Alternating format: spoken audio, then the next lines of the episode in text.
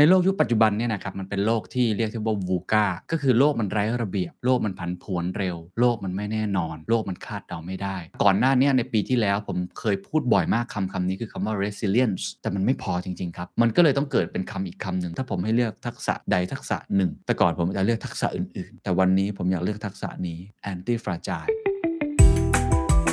This is the Standard Podcast. Eye opening for your ears. The secret sauce. สวัสดีครับ ผมเคนนักครินทร์และนี่คือ The Secret Sauce Podcast What's your secret?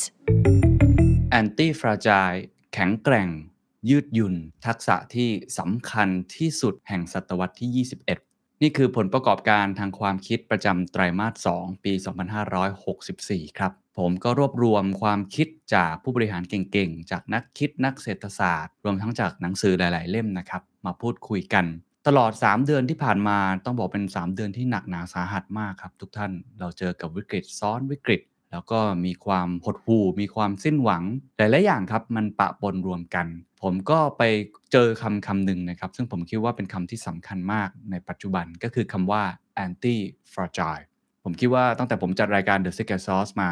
นี่คือทักษะเดียวครับที่สำคัญที่สุดแห่งศตวรรษที่ 21 ทักษะนี้ทักษะเดียว ผมเชื่อว่าเราสามารถจะเอาตัวรอดประสบความสำเร็จ หรืออย่างน้อยอาจจะเติบโตท่ามกลางวิกฤตได้เลยด้วยซ้ำ ทำไมผมถึงคิดเช่นนั้นครับ ในโลกยุคปัจจุบันเนี่ยนะครับมันเป็นโลกที่เรียกที่ว่า VUCA volatility uncertainty complexity แล้วก็ ambiguity ก็คือโลกมันไร้ระเบียบ โลกมันผันผวนเร็ว โลกมันไม่แน่นอน โลกมันคาดเดาไม่ได้ แล้วก็โลกมันซับซ้อน เราดูแค่โควิด -19 ก็ได้ครับ เราจะเห็นเลยว่ามันไม่จบง่ายๆครับ แล้วปัญหามันโยงใหญ่กันไปหมดครับ จากวิกฤตสาธารณสุข มาสู่วิกฤตเศรษฐกิจ ตอนนี้ในสังคมไทยต้องบอกมาสู่วิกฤตสังคมแล้วนะครับ การที่มีคนตายข้างถนนแบบนั้น แล้วก็มาสู่วิกฤตความเชื่อมั่น วิกฤตศรัทธาอะไรหลายอย่าง หรือถ้าตัวอย่างอื่น ๆ ที่ไม่เกี่ยวกับโควิดครับเราก็ดูได้เลยครับ เช่น สงครามเทคโนโลยี ซึ่งสำหรับผมนี่คือสงครามเย็นเต็มรูปแบบแล้วนะครับ ก็คือระหว่างสหรัฐอเมริกากับจีน หรือว่าในแง่ของสิ่งแวดล้อมภัยพิบัติที่เกิดขึ้นในยุโรปที่ผ่านมาหลายคนอาจจะเห็นข่าวบ้างนะครับ ที่เยอรมนีลามไปสู่หลาย ๆ ประเทศ คนตายเป็นร้อยนะครับ นักวิทยาศาสตร์ออกมาฟันธงแล้วครับว่านี่คือปรากฏการณ์โลกร้อนนะครับ ก่อนหน้านี้เราเห็น heat waveในแคนาดา แล้วก็อีกหลาย ๆ ประเทศ คืออุณหภูมิมันแปรปรวนไปหมดแล้วนะครับ เรื่องของสิ่งแวดล้อมความยั่งยืน สังคมผู้สูงอายุ นี่ยังไม่นับเรื่อง technological disruption ที่ผมพูดอยู่บ่อย ๆ อยู่แล้วนะครับ แล้วก็เหตุการณ์หลังจากนี้มันจะมีสิ่งที่เรียกว่า black swan สิ่งที่เราคาดไม่ถึง แต่มันเกิดขึ้นได้บ่อย ๆ มากขึ้นเรื่อยๆ นี่คือบริบทของโลกที่เกิดขึ้น ความเปลี่ยนแปลงจะเป็นเรื่องปกตินะครับ ผมก็บังเอิญได้ไปอ่านหนังสือเล่มหนึ่งนะครับ ชื่อหนังสือว่า anti fragile เลยครับ แต่ว่าที่ห้อยท้าย subtitle เขาบอกว่า things นะครับที่สามารถที่จะได้รับผลประโยชน์จาก disorder ก็คือทำอย่างไรที่เราจะได้รับผลประโยชน์จากโลกที่ไร้ระเบียบ เขียนโดยคุณนัสซินทานเล็บนะครับ คนนี้หลายคนถ้าเคย คุ้นชื่ออยู่ก็พอจะรู้อยู่ว่าเขาเขียนหนังสือ Black Swan เมื่อกี้ที่ผมบอกเอง เขียนหนังสืออีกหลายหลายเล่มนะครับ แต่ว่ามันเป็นเหมือนหนังสือไตรภาคของเขาครับ Black Swan มันบอกถึงเหตุการณ์ที่มันไม่คาดฝันแต่มันเกิดขึ้นแล้วมันสร้างแรงสั่นสะเทือนที่รุนแรงมากๆ Anti Fragile เนี่ยเป็นเหมือนดาบหรือหอกที่จะมาสู้กับความไม่แน่นอนดังกล่าวอันนั้น ผมก็เลยคิดว่าอยากจะมาเล่าให้กับทุกท่านฟังครับ ต้องบอกก่อนว่าก่อนหน้านี้ในปีที่แล้วผมเคยพูดบ่อยมากคำคำนี้คือคำว่า resilience หรือคำว่า agility แต่มันไม่พอจริง ๆ ครับ resilient มันแปลว่าเราเด้งกลับมาได้ ในจุดเดิม ยืดหยุ่นมีความที่สามารถที่จะปรับตัวคล่องแคล่วว่องไวคำเหล่านี้ตอนแรกผมก็คิดว่าเพียงพอครับ แต่พอเราเห็นเหตุการณ์แบบนี้มันไม่เพียงพอจริงๆครับ กับตัวเองด้วยการทำงาน หรือว่าในเรื่องของเศรษฐกิจในเรื่องของธุรกิจ มันไม่พอจริง ๆ มันก็เลยต้องเกิดเป็นคำอีกคำหนึ่งซึ่งผมคิดว่ามันคือการอธิบายชุดคำที่ทำให้เราเข้าใจมากขึ้นว่าหลังจากนี้เราต้องทำอย่างไรต่อไป อธิบายให้ทุกท่านเข้าใจก่อนนะครับว่า anti fragile เนี่ยมันคืออะไรกันแน่ในเชิงความหมายของมัน คุณนัสซิมทาเลบเนี่ยเขาแบ่งออกมานะครับเขาบอกว่าในโลกนี้ไม่ว่าจะเป็นระบบเหตุการณ์เชิงเศรษฐศาสตร์ การลงทุนตลาดหุ้น องค์กร แม้กระทั่งตัวบุคคลเนี่ยเขาจะจำกัดความหรือ define สภาพของมันออกมาได้ 3 รูปแบบ อันที่ 1 คือคำว่า fragile ครับ fragile คือความเปราะบางนั่นแหละครับ ก็คือเป็นสิ่งที่แตกหักได้ง่าย ธุรกิจที่ไม่เคยเจอปัญหามาก่อนเลย พอเจอปัญหานิดหน่อยก็อาจจะแตกหักได้ง่าย ขออนุญาตยกตัวอย่างนะครับ เช่นธุรกิจร้านอาหารบางร้านที่ไม่เคยทำ Delivery เลย ไม่เคยมีการดูเรื่องของอสภาพคล่องที่ดีพอ พอเจอวิกฤตโควิด ที่เราคาดการไม่ถึง มันก็เจ๊งได้ง่าย ๆ เลย หรือว่าเกิดแรงกดดันขึ้นนะครับ ที่ธุรกิจไม่สามารถจะรับมือกับเหตุการณ์ต่างๆ ได้ มันก็เปรียบเสมือนกับเด็กเพิ่งหัดเดินนะครับ เวลาเจอปัญหาเนี่ยมันมันล้มทันที จริงๆ ผมอยากจะแปลอย่างนี้แล้วกันนะครับ คือคำว่า fragile เนี่ยมันไม่ได้แปลว่าความเปราะบางอย่างเดียว ในมุมของผมแล้วกันนะครับ ผมคิดว่ามันคือความแข็งแกร่งด้วย หลายคนบอกเฮ้ย fragile มันเปราะบางนะ แต่จริง ๆ ผมว่าทุกคนแข็งแกร่งในตัวของตัวเองอยู่แล้ว ทุกท่านนะครับที่ทำงานอยู่มีความเก่งกาจเฉพาะด้าน หรือว่าบริษัทของท่านองค์กรของท่าน NGO ของท่านเนี่ยมันมีความแข็งแกร่งในตัวมันเองเราเก่งครับ ซึ่งทักษะนี้สภาพนี้มันเป็นสภาพที่มันได้รับประโยชน์มาก จากโลกในอดีต ก่อนที่มันจะเกิด disruption อะไรหลากหลายรูปแบบ คือมันอาจจะมีบ้าง แต่มันเกิดไม่บ่อยนัก มันเกิดอาจจะ 10 ปีครั้ง 20 ปีครั้ง แต่ในยุคปัจจุบันนี้เข้าสู่ 2020 มันจะเกิดขึ้นแทบจะไม่ใช่ทุกปีครับ จะทุกเดือนด้วยซ้ำเพราะฉะนั้นสิ่งที่ผมอยากจะพูดก็คือว่า fragile ไม่ได้แปลว่าไม่ดี แต่ว่ามันเป็นสภาพที่อาจได้ประโยชน์ในอดีต อันที่สองครับเขาใช้คำว่า robust แต่ผมอยากจะใช้คำว่า resilience คือมันคือความทนทานนั่นแหละครับธุรกิจที่มันมีประสบการณ์มากมาย คนเราที่มันเริ่มยืดหยุ่นมากขึ้น คือ resilient เนี่ยความหมายที่ผมเคยอธิบายไปก็คือธุรกิจที่เมื่อโดนแรงกระแทกหนักๆ มีช็อคเข้ามาหนักๆ เนี่ยเขาสามารถที่จะรองรับแรงกระแทกนั้นได้ ไม่ตื่นกลัว แล้วก็สามารถที่จะบริหารความเสี่ยงได้ค่อนข้างดี แต่ถามว่าเขาได้รับประโยชน์ไหม อาจจะไม่ได้รับเต็มๆ มากนัก คือเขาสามารถที่จะล้มลงปุ๊บแล้วก็ลุกขึ้นได้ เด้งกลับขึ้นมาได้ แต่ว่าส่วนใหญ่แล้วจะกลับมาที่จุดเดิม อาจจะมีบ้างที่สามารถได้รับผลประโยชน์ แต่ว่าไม่มากนัก ซึ่งอันนี้ผมคิดว่าหลายคนรู้สึกอยู่แล้วนะครับว่ามันเป็นทักษะที่สำคัญจริง ๆ ในยุคโควิดที่ผ่านมา แต่อันที่ 3 ครับ ที่เราจะพูดถึงตรงนี้ครับ คือคำว่า anti fragile ความหมายก็คือตรงกันข้ามกับคำว่า fragile ผมขออภัยครับคำนี้ในภาษาอังกฤษไม่มีครับเขาบัญญัติขึ้นมาเอง แล้วผมขออภัยครับภาษาไทยก็ไม่มีครับเพราะผมคิดว่ามันเป็นคำใหม่ เป็นคำที่ไม่เคยเกิดขึ้นมาก่อน มันเป็นทักษะที่เราไม่เคยเห็นมาก่อน คือมันไม่ใช่แค่สะทกสะท้าน ไม่ใช่แค่ว่าสามารถยืดหยุ่นได้อย่างเดียว แต่ เมื่อมีคลื่นนี้เข้ามา เราโต้ขึ้นไปกับมันเลย เราได้รับผลประโยชน์ เชิงบวก เมื่อมีแรงกระแทกเข้ามา เราสามารถที่จะได้รับผลประโยชน์จากมันไปเต็มๆ ธุรกิจแบบนี้คือธุรกิจที่มองหาโอกาสในวิกฤตเจอครับ ธุรกิจเหล่านี้คือธุรกิจที่เมื่อไรก็ตามที่มีวิกฤตมามีปัญหาอะไรต่างๆ พลิกตัวเองได้อย่างรวดเร็ว เอาสิ่งที่ตัวเองเคยมีเตรียมตัวไว้อยู่แล้ว เด้งกลับขึ้นมา แล้วได้รับผลประโยชน์ทันที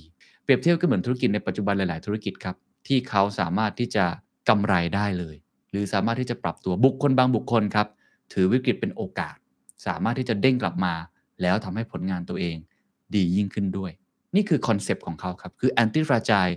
คือสิ่งที่ต้องได้รับผลประโยชน์ จากวิกฤตหรือจากความไร้ระเบียบ หรือจากความไม่แน่นอน ผมอธิบายมาอย่างนี้หลายคนอาจจะยังไม่เห็นภาพชัด ผมขอเปรียบเทียบอย่างนี้ครับเปรียบเทียบเหมือนลูกกลมๆแล้วกัน fragile เนี่ยมันเหมือนกับไข่ครับ resilience เนี่ยมันเหมือนกับลูกปิงปอง anti fragile เนี่ยมันเหมือนกับลูกบาสเกตบอล ไข่เนี่ยนะครับ fragile เวลามันโดนแรงกระแทกเนี่ยมันแตกทันทีมันแตกง่ายมาก มันแข็งแรงไหมมันแข็งแรงมันมีประโยชน์ไหมมีประโยชน์มากครับ แต่มันแตกง่ายมากๆ ลูกปิงปองครับ ถามว่าเด้งกลับมาไหมเด้งกลับมาได้ครับ ยืดหยุ่นพอสมควรแล้วมีความทนทาน โดนแรงกระแทกก็ไม่ได้บุบง่าย โดนไม้ปิงปองฟาดเท่าไหร่ ก็จะเด้งกลับมาสู่จุดเดิม หรืออาจจะเด้งได้ดีกว่านั้นด้วย แต่มันก็สามารถแตกสลายได้เหมือนกัน และมันก็ไม่ได้เป็นแรงยืดหยุ่นที่มากพอ แต่ถ้าเป็นลูกบาสเกตบอลครับ เมื่อไหร่ก็ตามที่เราโยนมันลงมาที่พื้น ไม่ว่าจะแรงกระแทกเท่าไหร่ มันจะมีโอกาสที่จะกลับมาสู่จุดเดิมได้ และถ้าเราออกแรงกระแทกมากพอ มันจะเด้งสูงขึ้นไปเรื่อยๆ และมันมีความแข็งแกร่งทนทานในตัวมันเองด้วย โดยสรุปครับ fragile สำหรับผม คือแข็งแกร่ง resilience คือยืดหยุ่น ผมขออภัยจริงมันไม่มีคำแปลจริงๆ ผมเลยเอามารวมกันเลยครับ anti fragile คือแข็งแกร่งบวกกับยืดหยุ่น แข็งแกร่งด้วย แล้วก็ยืดหยุ่นด้วย นี่คือทักษะที่สำคัญสุดๆครับในยุคปัจจุบัน แข็งนะฮะ จับลงไปนี่แข็งโป๊กเลยนะครับ สามารถทนทานแรงกระแทกได้ดี แต่เมื่อมีแรงกระแทกเข้ามา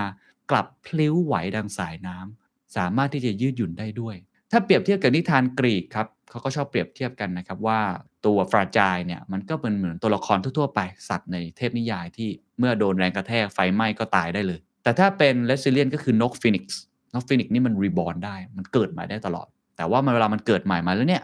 มันก็เหมือนเดิม แต่ถ้า anti fragile ครับเขาเปรียบเทียบว่ามันเหมือนกับไฮดราครับคุณเคยเห็นไฮดราใช่ไหมครับมันเหมือนมังกรนะครับเหมือนงู เมื่อไหร่ก็ตามที่โดนดาบฟันโชะ หัวที่ขาดออกไป งอกออกมาเป็นอีก 2 หัวได้ นั่นแหละครับ ได้รับผลประโยชน์ทุกครั้งจากวิกฤต จากสภาพที่ไม่แน่นอน เพราะฉะนั้นถ้าเรามองทุกๆ ความผิดพลาด ทุกๆ ความล้มเหลว ทุกๆ วิกฤตที่เข้ามา แล้วเรามีความแอนตี้ฟราจายอยู่ในตัวมีความแข็งแกร่ง ยืดหยุ่น เราจะสามารถอยู่รอดได้ในโลกอนาคต เป็นสาเหตุครับที่ทำให้ผมคิดว่านี่คือทักษะที่สำคัญจริงๆสำคัญกับ resilience สำคัญกับ agility ถ้าให้เลือกทักษะเดียวในอนาคต ผมจะเลือกทักษะนี้กับตัวเองและกับองค์กร แต่ว่า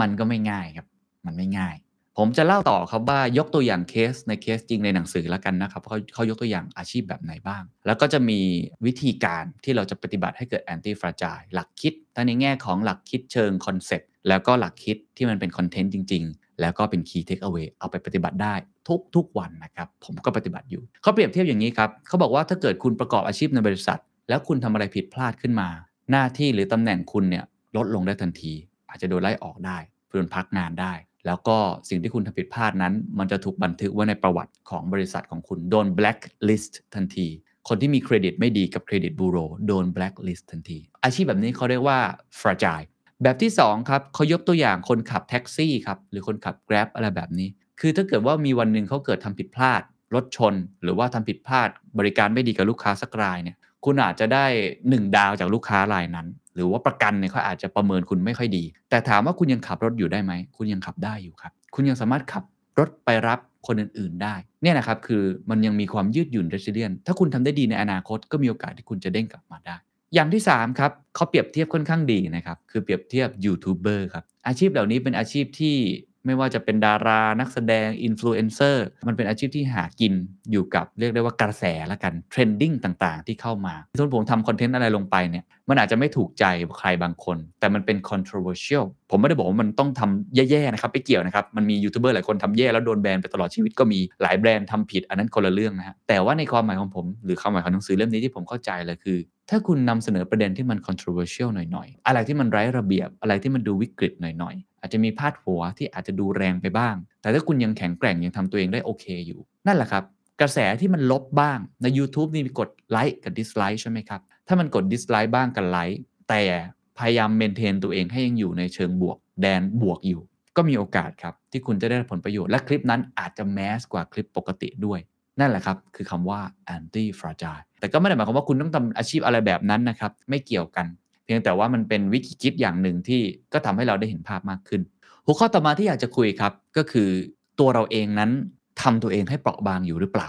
เราพูดกันถึงหัวข้อเรื่อง fragile ก่อนนะครับเขาบอกว่าเปรียบเทียบเหมือนการเลี้ยงดูลูกเลยครับคุณพ่อคุณแม่หลายคนเนี่ยหลงลืมไปครับ ที่จะต้องให้ลูกเนี่ยมีความ anti fragile อยู่ในตัว เราเห็นเลยครับก็คือพ่อแม่รังแกฉันแล้วครับ โดยเฉพาะพ่อแม่คนเอเชียนะครับ พ่อแม่ไทยก็เป็นกันเยอะอันนี้ต้องพูดกันตรงๆ เมื่อเทียบกับตะวันตก คือเขาคิดว่าเด็กเนี่ยจะเติบโตขึ้นมาได้เนี่ยจะต้องดูแลอย่างปลอดภัย คือรักนะครับ รักมากๆ ไม่ให้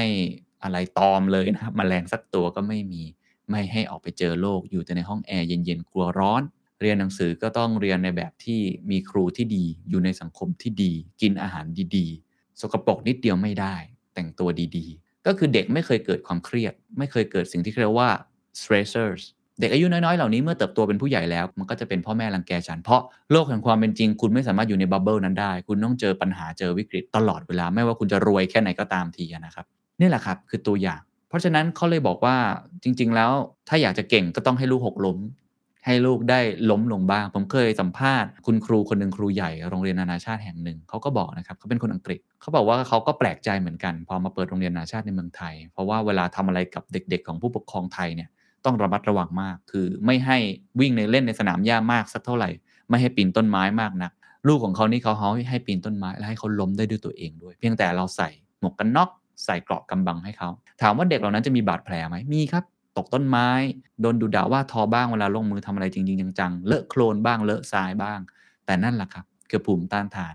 คือ anti fragile ที่ทำให้เขาแข็งแกร่งทนทาน แล้วก็ยืดหยุ่นมากยิ่งขึ้นคำถามต่อมาก็คือ เราจะเตรียมตัวอย่างไร ให้เรามีความ anti fragile อยู่ในตัวเอง ถ้าเกิดว่าเกิดมาอยู่ปัจจุบันแล้วมันไม่ทันแล้วนะครับ เราคงไม่สามารถจะไปปลูกฝังตัวเองตั้งแต่เด็กได้ หลังจากเนี้ยหลังจากวันที่ทุกท่านฟังพอดแคสต์ดูคลิปผมเนี่ย จะทำอย่างไรให้ mindset เราเกิดสภาวะแบบที่ฟอร์ม anti fragile ได้ จะเตรียมตัวอย่างไร มีทั้งหมด 3 ข้อด้วยกัน ซึ่งอันนี้ไม่ใช่แค่รายบุคคลนะครับ ผมบอกเลยว่าในองค์กรเอาไปทำได้ เป็นวิธีการเตรียมตัวที่น่าสนใจมากๆ ผมได้ทดลองใช้ไปแล้วบ้าง ข้อที่1ครับภายในระบบใหญ่ต้องมีระบบย่อยที่ fragile อยู่เสมอ คือเวลาเราพูดเรื่องของ anti fragile หลายคนจะบอกว่าโอ้โหทำทั้งบริษัทเลยได้ไหม ให้มันเป็นอย่างนั้น ข้อเท็จจริงคือมันเป็นไปไม่ได้ครับ เรือลำใหญ่มันไม่สามารถมีสภาวะแบบนี้ได้ตลอด บางทีเราต้องแข็งแกร่งต้องยึดมั่นบางสิ่งเอาไว้ ต้องมีความคอนเซอร์เวทีฟในบางเรื่อง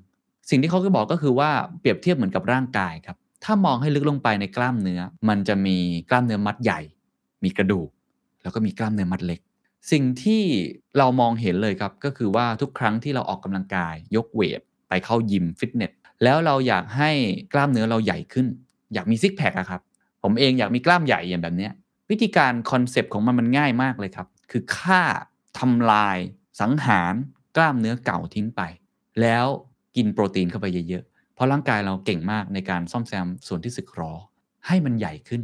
ก็คือการ no pain no gain การยกเวทหนักๆ คอนเซปต์ของมันเทรนเนอร์ผมก็บอกบ่อยครับ คือเราต้องการที่จะทำลายให้กล้ามเนื้อมัดเล็กเนี่ยมันอ่อนแอลงหรือมันตายไป แต่เราไม่ได้ทำลายกระดูก เราไม่ได้ทำลายกล้ามเนื้อมัดใหญ่ ไม่งั้นคงไม่ไหวเหมือนกัน เราทำลายมันโดยการให้มันฉีกขาด ยกให้มันฉีกขาดมากขึ้น เมื่อมันฉีกขาดมากขึ้นแล้วครับ ถ้าเรากินอาหารที่ดีมากพอด้วยนะครับ มันก็สามารถที่จะเด้งกลับขึ้นมาได้ และกล้ามใหญ่กว่าเดิม นี่คือระบบร่างกายที่สอนเรามาตลอดนะครับ ร่างกายเราก็เลยเป็นอย่างนี้ครับ เหมือนกับว่ามันมีกล้ามเนื้อใหญ่ คุณไม่จำเป็นต้องทำลายกล้ามเนื้อใหญ่ ในระบบใหญ่ ลองดูครับว่าในระบบเล็ก คุณมีอะไรอยู่ คุณต้องเปิดพื้นที่ให้เขาได้เปราะบาง ในแอนตี้ฟราจายต้องมีฟราจายอยู่ ในบริษัทของคุณ ต้องมีบางแผนกที่ฟราจายคุณให้เขาล้มได้ คุณให้เขาเปราะบางได้ คุณให้เขาล้มเหลวได้ ในตัวคุณเองเปิดโอกาสให้บางงานของคุณได้ผิดพลาด เปิดโอกาสให้บางช่วงเวลาได้ทดลองสิ่งใหม่ๆ เปิดโอกาสให้ตัวเองได้เจอกับคนที่คนอาจจะไม่เคยเห็นด้วยกับเขาเลย ให้มันเกิดฟราจายเกิดขึ้น นี่คือสิ่งที่จำเป็นอย่างยิ่ง เพราะถ้าเราไม่ฝึกตัวเองแบบนี้ครับ เมื่อเกิดแรงกระแทกเข้ามา เรารับไม่ไหวจริง ๆ เขายกตัวอย่างครับในภาพรวมของการลงทุนครับว่า ถ้ามีส่วนใดส่วนหนึ่งเนี่ยเกิดความเสียหายขึ้น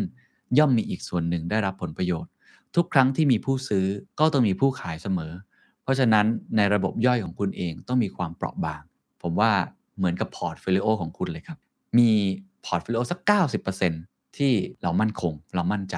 อีกสัก 10%เอาไว้ซิ่งนิดหนึ่งและไม่จำเป็นที่ว่ามันต้องชนะเสมอไป มันเปราะบางได้ มันแตกสลายได้ ไม่เป็นไร แต่เราเรียนรู้ หลายคนลงทุนกับคริปโตเคอเรนซีก็แบบนี้ครับ บอกเอามาสัก 1%ละกัน ถือว่าเป็นค่าเทอมในการเรียนรู้นั่นแหละครับ คือ anti fragile นี่คือสิ่งที่จำเป็นอย่างยิ่งในระบบใหญ่ที่เป็น anti fragile ต้องมีระบบเล็กที่ fragile อยู่ อนุญาตให้เกิดความเปลี่ยนแปลง ความล้มเหลว และความเปราะบาง ให้มันแตกหักไปได้เลยครับ แต่เล็กๆ ข้อที่2ครับต้องมีพื้นที่ส่วนเกินเพื่อรองรับกับความไม่แน่นอน ผมใช้คำนี้คือเปิดโอกาส ให้ตัวเองหรือองค์กรได้ลองสิ่งใหม่ที่ท้าทาย เหนือศักยภาพตัวเองเสมอเสมอ มีพื้นที่ส่วนเกินออกมา เราลองกลับไปเปรียบเทียบเรื่องกล้ามเนื้อกันอีกสักครั้งนะครับ เมื่อกี้บอกว่ากล้ามเนื้อมัดเล็กมันฉีกขาดออกไปใช่ไหมครับ เวลาเรายกเวทเนี่ยนะฮะ ปกติเนี่ยเราจะยกเป็นเซต เช่นเรายก 12 ครั้งต่อ1เซต เดี๋ยวยกสัก 3 เซตอะไรแบบนั้นก็ว่ากันไป เทรนเนอร์ก็ชอบบอกผมครับ ให้บางครั้งเนี่ยเอาน้ำหนักที่มันเกิน ที่ผมเคยทำได้เกินลิมิต เช่นยกได้ประมาณ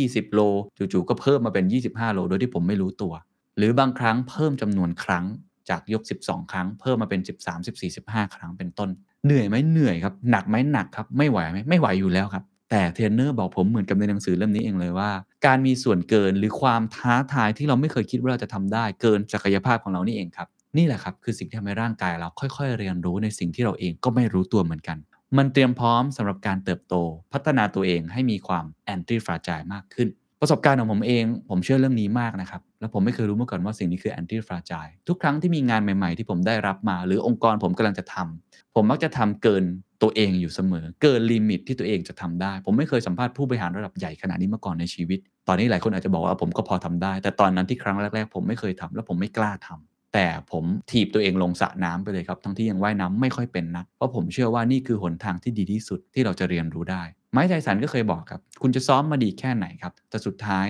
ของจริงคือในสนาม เมื่อใดก็ตามที่คุณโดนผลักไปในสนามจริง แล้วมันเกิน limit ตัวเอง นั่นแหละครับคือของจริง ครั้งแรกมันจะไม่ดีหรอกครับ มันจะตะกุกตะกักมันเป็นเรื่องปกติ สิ่งนี้เป็นสิ่งที่ผมใช้มาตลอดนะครับว่างานที่เข้ามา ถ้าเราสามารถพอทำได้ศักยภาพประมาณ 50%ผมจะรับมันทันที เพราะถ้า100%ผมทำได้อยู่แล้วผมจะรับมันทำไม แต่ถ้าอีก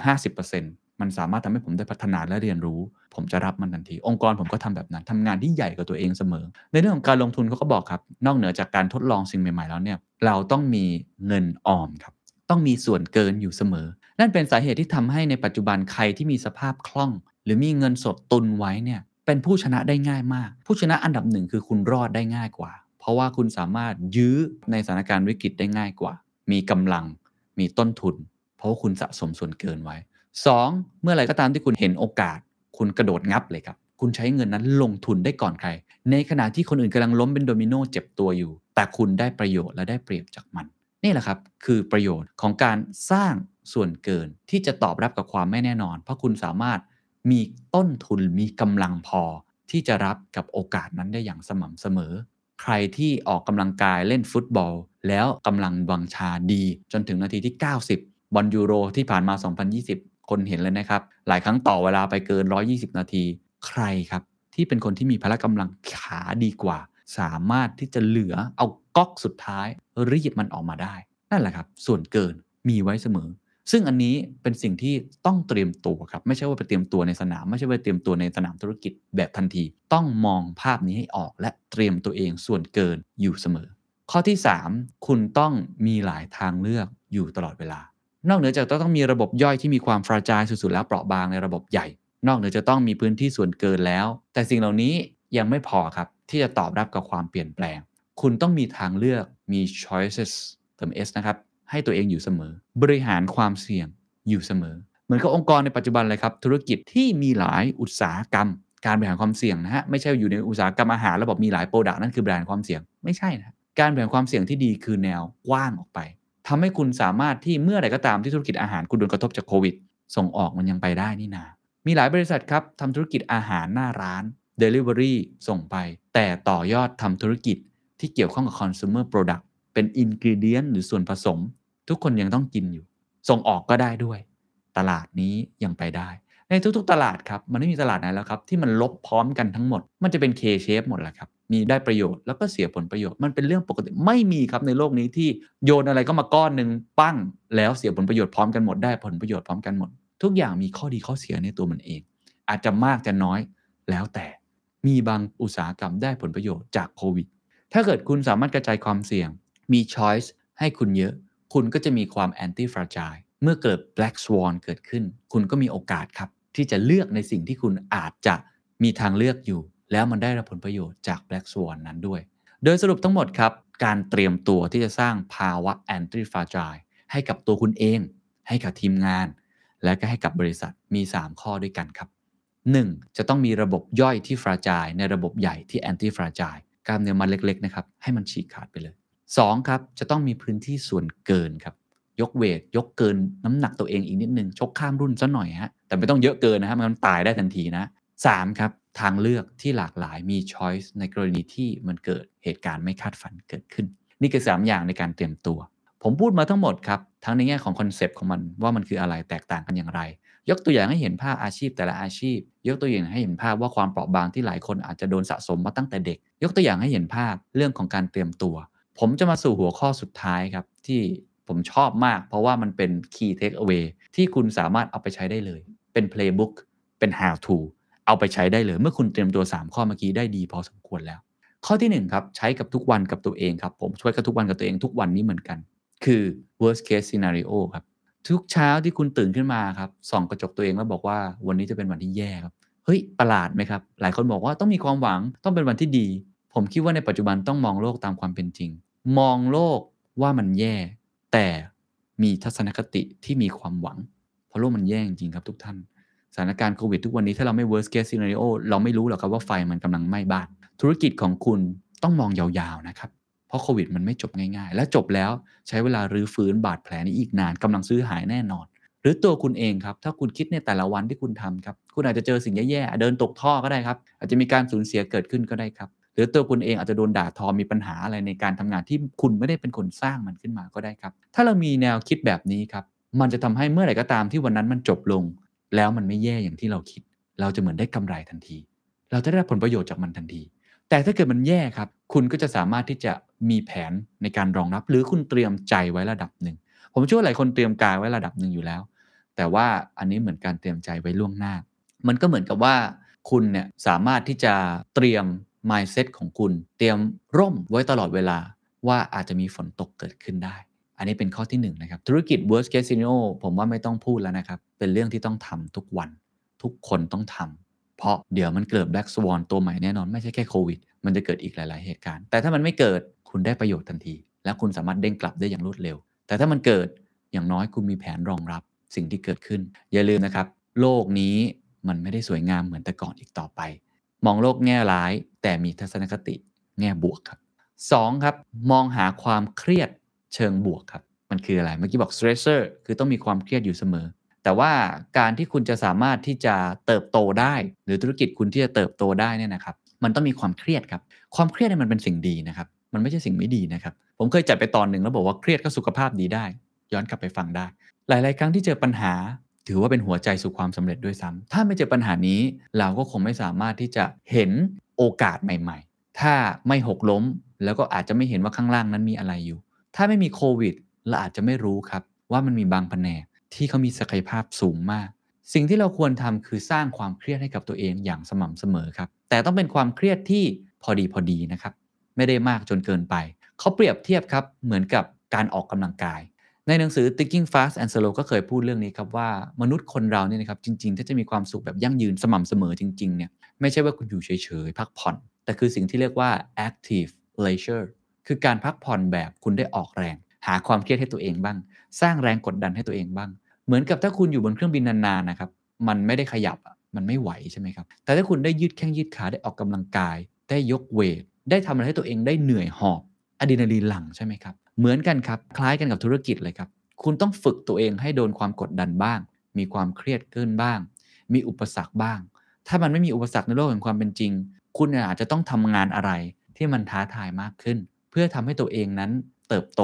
ได้ฝึกฝน หรือการใช้ OKR ก็เป็นเรื่องดีครับ การใช้ตัวชี้วัด KPI เนี่ยมันเป็นตัวชี้วัดแบบที่ทำตามเป้า เกินบาร์มาก็โอเค แต่ OKR มันเป็นการตั้งเป้าสูงมาก ต้องใช้ผสมผสานนะไม่ได้ผมว่าใช้แต่อย่างใดอย่างหนึ่ง แต่ว่าถ้าเกิดเราตั้งเป้าไว้สูง มันจะเพิ่มความเครียดให้กับเราทำให้เดทไลน์สั้นลงได้ไหม เพื่อที่จะทำให้มัน productivity มากขึ้น lean ขึ้นได้ไหม ปกติใช้ 2 คนทำเหลือ 1 คนได้ไหม ปกติใช้เงิน 5 บาท เหลือ 2 บาทได้ไหม เพิ่มความเครียดให้กับตัวเอง แต่ว่าพอดีพอดีนะครับ ไม่ต้องเยอะจนเกินไป อันที่3ครับชดเชยให้มากครับ ชดเชยให้มากเนี่ยลองกลับมาเรื่องการยกเวทหรือเรื่องการออกกำลังกาย สมมุติว่าคุณยกไป 12 ครั้งครับ ถ้าคุณเพิ่มครั้งที่ 13 ครั้งที่ 14 ขึ้นไปเนี่ย มันก็จะเป็นการทำลายกล้ามเนื้อ เป็นการทำให้คุณเนี่ยสามารถที่จะมีกล้ามเนื้อที่ใหญ่ขึ้น เพราะฉะนั้นเวลาคุณทำเนี่ย แล้วคุณทำไม่ได้ เนี่ยสมมติผมยกอะ ผมยกไม่ได้ คุณต้องชดเชยความผิดพลาดนั้น ด้วยการทำให้มันหนักขึ้นครับ ซ้ำแล้วซ้ำเล่า คุณต้องฝึกยกแบบนั้นในจำนวนที่มากกว่าปกติครับ ไม่ใช่ว่ายกไม่ได้แล้วก็เลิกไปเลย แต่คุณต้องทำมันซ้ำแล้วซ้ำเล่า เหมือนเดวิดเบ็คแฮมครับ เหมือนคริสเตียโนโรนัลโดครับ ยิงฟรีคิกเป็นหมื่นครั้งกว่าที่ยิงเข้าสักลูกหนึ่ง มันไม่ใช่เกิดขึ้นมาได้ทันที แต่คุณจะต้องทำยังไงก็ได้ครับ ชดเชยตัวเอง ยิ่งคุณไม่เก่ง ยิ่งคุณไม่ได้ทำไม่ได้ ยิ่งคุณแย่ ยิ่งธุรกิจของคุณยังทำไม่ประสบความสำเร็จ คุณยิ่งต้องวิ่งหรือต้องก้าวให้มากกว่าคนอื่น ผมบอกเสมอครับว่า ถ้าคนอื่น 919 คุณต้อง 929 เพราะคุณไม่เก่งไงครับ ถ้าคนอื่น 929 คุณต้อง 949 เพราะคุณยังสู้เขาไม่ได้ไงครับ อ้คำว่า work life balance ผมถึงไม่ค่อยเชื่อ ผมถึงเชื่อใน work life flow เพราะว่าผมก็ไม่เก่ง 5 ปีแรกของการทำงาน ผมทำงานหนักมาก ผมชดเชยส่วนที่ผมผิดพลาด ชดเชยสิ่งที่ผมทำได้ไม่ดี ผมเขียนหนังสือได้ไม่ดี ผมเขียนบทความหนึ่งได้ไม่ดีโดนแก้งานเป็น 10 รอบเลยครับบอกปวดหัวมาก สิ่งที่ผมทำไม่ใช่ว่าผมยอมแพ้แล้วทำอีกแค่ชุดเดียวออกมา หลังจากนั้นผมกลับไปแก้แล้วแก้อีก ผมยกมือของงานเพิ่ม มีบางครั้งผมเคยตอนทำนิตยสาร ผมทำคนเดียวเกือบทุกคอลัมน์ ไม่ใช่ว่าผมเก่ง ไม่ใช่ว่าผมอยากได้งานเยอะ แต่ผมไม่คิดว่ามันคืองานเยอะ ผมคิดว่ามันคือการที่ทำให้ผมชดเชยส่วนที่ผมผิดพลาด เพราะผมไม่เก่งนะครับในหนังสือเขาก็เปรียบเทียบคล้ายๆนี้ครับ เช่นคุณเขียนภาษาอังกฤษไม่เก่งกรมมาผิดเยอะ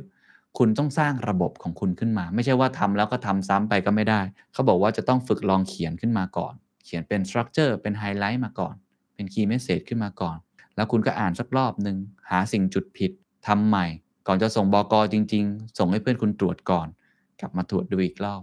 ทุกๆ คนมันไม่มีใครเก่งมาตั้งแต่เกิด แต่คุณต้องชดเชยส่วนที่ผิดพลาด เรื่องนี้ผมจะบอกน้องๆเสมอครับที่เพิ่งเริ่มทำงานว่าเหตุผลที่วันเสาร์ที่คุณอาจจะต้องทำงาน แล้วคุณต้องทำงานล่วงเวลา ไม่ใช่ว่าบริษัทใช้คุณหนัก แต่คุณไม่เก่งครับ คุณยังไม่พร้อมกับสภาพที่เป็นอยู่ในปัจจุบันที่ทุกคนเป็นมืออาชีพแล้ว แต่เมื่อไหร่ก็ตามที่คุณเก่งเป็นมืออาชีพแล้ว คุณจะเริ่มสบายขึ้นแต่ถ้าเกิดว่าคุณอยากจะเก่งขึ้น คุณก็ต้องฝึก เหมือนทุกวันนี้ถามว่าช่วงโควิดผมมีวันหยุดไหมก็ไม่ได้มีนะครับเสาร์อาทิตย์ก็ไม่ได้มี ถามว่าเหนื่อยไหมเหนื่อยนะครับแต่สนุกไหมสนุกครับ แล้วคิดว่ามันคุ้มค่า เพราะมันทำให้เราได้พัฒนาตัวเองมากยิ่งขึ้น บริษัทผมก็เหมือนกันครับ มันเหนื่อยไหมมันเหนื่อยครับ แต่ว่า attitude ของคุณมันต้องคิดแบบนี้แหละครับ คุณถึงจะอยู่รอดได้ แล้วคุณจะสร้างสภาวะที่เป็น anti fragile ได้ แล้วคุณสามารถเติบโตได้ นี่คือ key take away นะครับสามข้อหลักๆนะครับ 1. คิดถึงเหตุการณ์ที่แย่ที่สุด 2. ครับมองหาความเครียดเชิงบวก และ 3. ชดเชยส่วนที่คุณผิดพลาดให้ได้มากที่สุด นี่คือทั้งหมดนะครับของ anti fragile สรุปเลยทั้งหมด มี fragile มี resilience แล้วก็มี anti fragile มีไข่ มีลูกปิงปอง มีลูกบาสเกตบอล เราพยายามที่จะทำให้ตัวคุณเองนั้น มี anti fragile ให้ได้มากที่สุด เตรียมตัวเองบ่อยๆ ครับ เตรียมตัวเองให้ได้มากที่สุด ระบบย่อยในระบบใหญ่ fragile ไปเลยครับ ไม่เป็นไร สิ่งที่คุณต้องทำคือทำยังไงได้ครับ ให้มันมีกล้ามเนื้อมัดเล็กเยอะๆ ครับ ในองค์กรของคุณ เปิดโอกาส 2. ครับทำยังไงก็ได้ครับ ที่ทำให้มีพื้นที่ส่วนเกิน เงินออม หรือว่าทำเกินในความไม่แน่นอน 3. มีทางเลือกอยู่ตลอดเวลา Key Takeaway ครับ 1. ครับพยายามเต็มที่ครับให้คิดถึงเหตุการณ์ที่แย่ที่สุด แต่ว่าต้องมีความหวังนะครับ ไม่ได้มองว่ามันแย่แล้วก็ทำให้ตัวเองหดหู่อันนี้ก็ไม่ใช่ ต้องมีพลังต้องมีพลัง 2. คือมองหาความเครียดเชิงบวก แล้วก็ 3. ครับทำยังไงก็ได้ครับ ที่ชดเชย ส่วนที่ผิดพลาดอันที่ฟราจายเป็นทักษะที่สำคัญ โชคดีที่สุดก็คือ มันเป็นทักษะที่คุณสามารถฝึกเองได้ ไม่ใช่ว่าเกิดมาแล้วเก่งตั้งแต่เกิด ไม่ใช่คุณเกิดมาเป็นไฮดราเลย แต่เป็นสิ่งที่ทุกคนมีโอกาสเท่าเทียมกันมัน inclusiveness มากครับ ใครๆก็ถึงทักษะนี้ได้ แล้วก็ทักษะความเป็น strong แข็งแกร่งไม่เพียงพอ ทักษะแบบ fragile อาจจะแย่หน่อย ทักษะแบบ resilient อาจจะไม่เพียงพอ คุณต้องมีทักษะที่เรียกว่า anti fragile นี่เป็นเหตุผลครับ ที่ทำให้ผมคิดว่ามันจะเป็นทักษะที่สำคัญที่สุดถ้าผมให้เลือกทักษะใดทักษะหนึ่ง แต่ก่อนผมจะเลือกทักษะอื่นๆ growth mindset resilience never stop learning แต่วันนี้ผมอยากเลือกทักษะนี้ anti fragile แข็งแกร่ง ยืดหยุ่น สวัสดีครับ And that's the secret sauce. ถ้าคุณชื่นชอบ The Secret Sauce episode นี้นะครับ ก็ฝากแชร์ให้กับเพื่อนๆ คุณต่อด้วยนะครับ และคุณยังสามารถติดตาม The Secret Sauce ได้ใน Spotify, SoundCloud, Apple Podcast, Podbean, YouTube และ Podcast Player ที่คุณใช้อยู่นะครับ และอย่าลืมติดตาม Facebook Fanpage The Secret Sauce เข้ามาติชมเข้ามาพูดคุยกับผมได้เลยนะครับ